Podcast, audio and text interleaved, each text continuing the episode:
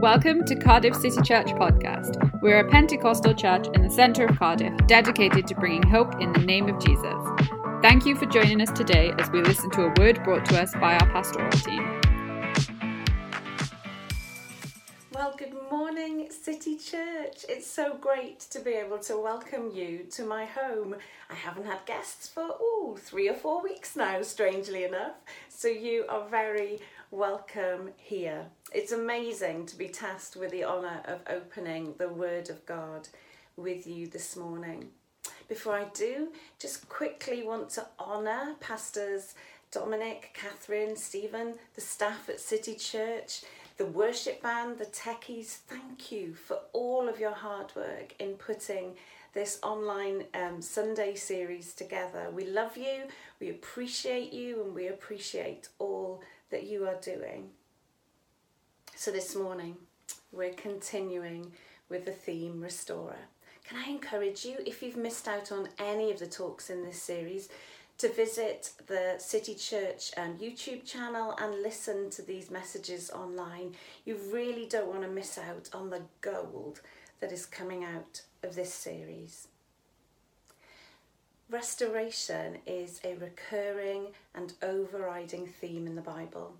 So, we've been spending time looking at Jesus being the restorer of souls, body, and spirit. And we've acknowledged that for some, restoration is instantaneous, whereas for others, it's more of a process or a journey that either comes to its conclusion here on earth or ultimately and definitively in heaven. Make no mistake about it, there will come a time whereby God will make all things new. Today, Revelation 21 assures us where there will be a new heaven and a new earth, where God will wipe every tear from our eyes. There will be no more death, or mourning, or crying, or pain, for the old order of things will have passed away.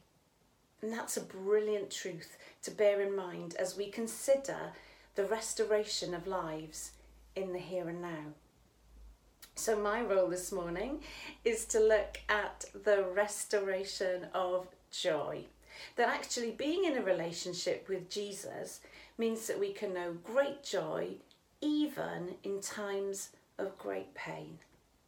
Pain, whether physical or emotional, is tough. It's so hard. And sadly, none of us are exempt from experiencing it, not even Jesus.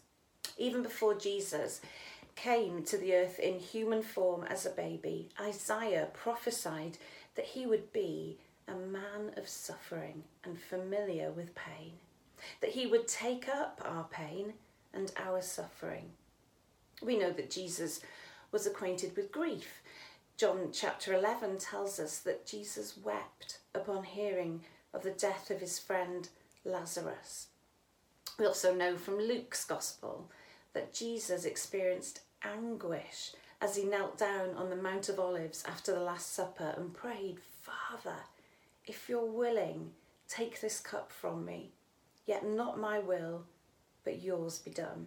An angel from heaven appeared to him and strengthened him, and being in anguish.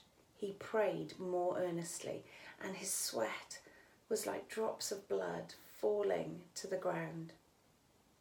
We know that Jesus experienced immense pain during the crucifixion. Imagine this God incarnate hung on a cross made of wood that he had created, shamed, mocked, spat upon, humiliated, by men and women he had created.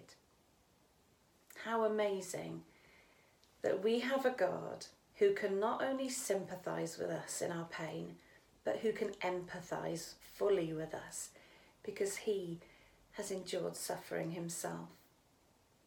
So, with those scriptures ringing in our ears, let's take a look at an account in the Bible where Jesus turns pain into joy. I'm heading to the Gospel of Luke, so if you have a Bible with you, maybe switch it on or open it up to chapter 24, please. It's a passage that a number of us will have reread over Easter. Jesus, of course, had been crucified and his body laid in a tomb. Women had arrived at the tomb early on the third day, only to find that the stone had been rolled away and that Jesus' body was no longer there. So let's read from Luke chapter 24, verse 13 onwards. Now, that same day, two of them were going to a village called Emmaus, about seven miles from Jerusalem.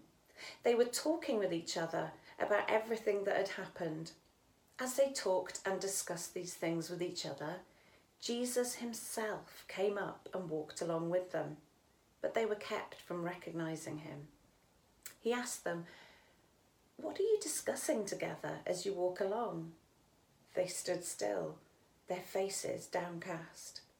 One of them, named Cleopas, asked him, Are you the only one visiting Jerusalem who does not know the things that have happened there in these days? What things? he asked. About Jesus of Nazareth, they replied. He was a prophet, powerful in word and deed before God and all the people. The chief priests and our rulers handed him over to be sentenced to death, and they crucified him. Let's just pause there. Here we have two characters Cleopas and another person who many commentators think may have been his wife. They're bemused, downcast, full of angst, and are chatting over the events of the past few days Jesus' trial, his crucifixion, and his death. They're perplexed, broken hearted, troubled, and are trying to process everything that had been going on. But look at what happens in the midst of their pain and their sorrow. Jesus turns up. They don't recognise him, but he is there walking with them. This is such an amazing picture of a beautiful biblical truth. Jesus is with us even though we may not realise it. Jesus walks with us through our pain. He is present in our suffering. We might think he is far away and that he has perhaps forgotten us, but that just isn't the case. This is a template of how God cares for us during the good times and the bad. One of my favourite names for God is Emmanuel, which means God is with us. Sadly, it's been demoted somewhat to a title we give him at Christmas, yet it's true of him 365 days a year. During this season of global pandemic, and in fact, during any season of suffering, it's really important to remember that God is with us. He is the one who has promised in His word to never leave us or forsake us. He's the one who has promised to be with us always to the very end of the age. Jesus walks with us through the pain of life, even though we may not realize it. I love how Jesus responds in verse 19 to the question Are you the only one visiting Jerusalem who does not know about the things that have happened here in these days? What things? He says. Now, of course, Jesus knew exactly what things they were talking of. He had been the key protagonist in the events of the last week. But of course, it wasn't information that Jesus was after, it was relationship. Jesus desired a relationship with them. Jesus wanted them to keep the channels of communication open. In effect, Jesus is saying to them, Tell me all about it. You see, God is all knowing and all seeing. He doesn't need us to tell him what's going on or how we're feeling, but he does desire us to tell him. That's one of the most beautiful parts of our relationship with him. That through prayer, which after all is only speaking to God, we not only get an opportunity to offload our situations to him, we also get an opportunity to acknowledge our pain and to be real about it with him. As soon as Cleopas and his companions start to talk about recent events, It's as though Jesus has opened some emotional floodgates. Have a listen to verse 20 onwards. The chief priests and our rulers handed him over to be sentenced to death, and they crucified him. But we had hoped that he was the one who was going to redeem Israel. And what's more, it's the third day since all this took place. In addition, some of our women amazed us. They went to the tomb early this morning, but didn't find his body. They came and told us that they'd seen a vision of angels who said he was alive. Then some of our companions went to the tomb and found it just as the women had said, but they did not see Jesus. Can you hear the tone of their voices? It's as though they're starting to trip over their words in their eagerness just to verbalise all that had been going on. We had hoped. What a tragic turn of phrase. They'd lost hope. They were disappointed, disillusioned, confused by their circumstances. Things hadn't turned out as they thought they would. I wonder if that sounds familiar to any of you. Pain and suffering can have that effect on us, can't it? We had hoped. I wonder what it is that you're hoping for. What have you been contending for in prayer that hasn't come through for you yet? If that's you, can I encourage you to tell Jesus all about it? Let's allow Jesus to minister hope into our weary souls today. Let's allow him to speak life again into our situations. so, where are we up to? Well, firstly, Jesus walks with us through our pain. Secondly, he desires a relationship with us. Thirdly, when pain strikes, hold on to the promises of God. Let's read on this time from verse 25 to see what happens next. He said to them, How foolish you are, and how slow to believe all that the prophets have spoken. Did not the Messiah have to suffer these things and then enter his glory? And beginning with Moses and, and all the prophets, he explained to them what was said in all the scriptures concerning himself. Jesus addresses their pain and disappointment by reminding them what scripture had already spoken about him. He's reminding the two people of what he had promised once again, it comes back to fellowship with Jesus, this time through his word and by his spirit. When pain and suffering enter our lives, we need to remind ourselves to hold on to the promises of God. We need to fill our minds with the truths of His Word and cling ever tighter to what it says. For example, we're living through a really uncertain period in history, and maybe you're feeling afraid or fearful at this time. Well, what does the Bible say about that? Philippians 4 tells us do not be anxious about anything, but in every situation, by prayer and petition, with thanksgiving, present your requests to God. And the peace of God, which transcends all understanding, will guard your hearts and your minds in Christ Jesus. Perhaps you've been bereaved and grief is weighing heavily on you. Why not meditate on the comforting words of Psalm 23? Maybe you're in physical pain. Why not spend time reading through some of the healing narratives in one of the Gospels? They'll encourage you to keep going, to keep praying, and to keep believing for healing. What so often happens in times of suffering and pain is that we dilute our theology in line with the disappointments and the letdowns of the circumstances we're facing. And in doing so, we harden our hearts. We perhaps let unbelief in and struggle even more with our situations.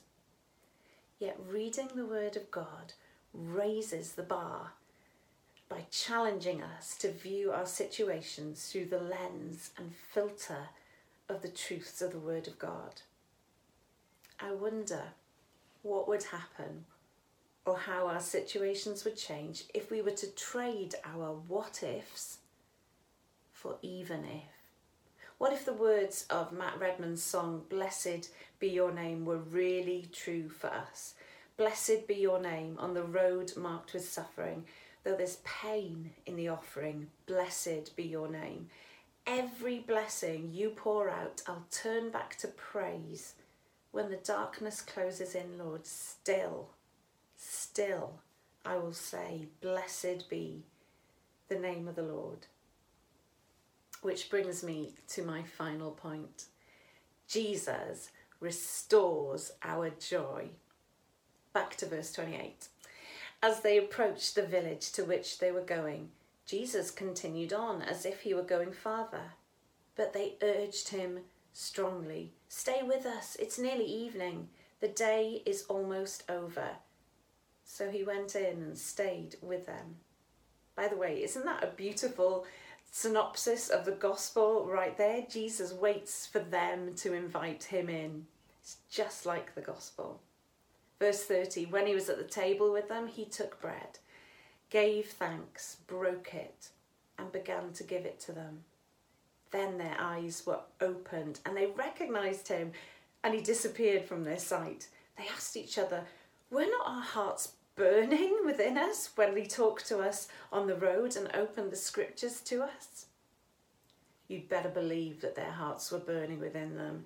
Jesus himself had imparted a new fire into their inner beings. They'd received an infusion of hope. They'd seen the bigger picture. Consequently, they were buzzing. The pain and suffering and disappointment and disillusionment all paled into insignificance as the Word of God and a personal encounter with the risen Jesus fired them up with a new love and a new joy. How many of us know that it's only by being in the presence of the Lord that we find the kind of joy that gives us supernatural strength in the midst of pain? Jesus is our restorer. He loves to renew us and make us whole. He's the God who turns our mourning into dancing. He turns our sorrow into joy. He's the one who binds the brokenhearted, who comforts and provides for all who mourn, who bestows on us a crown of beauty instead of ashes, the oil of joy instead of mourning, and a garment of praise instead of a spirit of despair. The great missionary and theologian Lesslie Newbigin was once asked, Are you an optimist or a pessimist? To which he replied, Neither. I believe that Jesus Christ is risen from the dead. I love that. Because in all things, whether we're pessimistic or optimistic by nature, extrovert or introvert, melancholic or sanguine, suffering or flourishing. The fact is, Jesus Christ is risen from the dead, and that changes everything. The joy of the Lord is found on the road to restoration. That was true for Cleopas and his companion, and it's true for us today. Jesus walks with us through our pain. He desires a personal relationship with us. Even when pain strikes, we can hold on to the promises of the Word of God. Jesus restores our joy. So this morning, I want to give you an opportunity to respond to Jesus. Maybe you've never committed your life to Him. The Bible says that today is the day of salvation, which means that if you're hearing and listening to this now, that now is your time to respond. None of us know what tomorrow holds, but we can get to know the one who holds tomorrow. Perhaps you've wandered away from Jesus and are what the Bible describes as a prodigal, and you want to come back to him today. I'm also going to pray for you that you will return into a full and loving relationship with Jesus. Either way, why not make this your prayer this morning? You might want to shut your eyes and repeat these words in your heart as I pray. Let's pray. Lord Jesus, I thank you that you love me. Thank you that you have great plans and purposes for my life. I come to you this morning to say that I am so sorry for the things I've done wrong. I ask for your forgiveness. Today, I choose to live for you. I ask you to walk with me, Lord Jesus, all the days of my life. In Jesus' name, Amen. Amen. If you've prayed that prayer for the first time today or have prayed it knowing that you needed to come back to Jesus, then well done. Well done. The whole of heaven is partying over the fact that today you have come home to Jesus. So bless you, City Church. Stay safe, stay well, and stay full of the joy of the Lord. We hope you are encouraged by today's message. To find out more, visit our website at citychurchcardiff.com or find us on social media.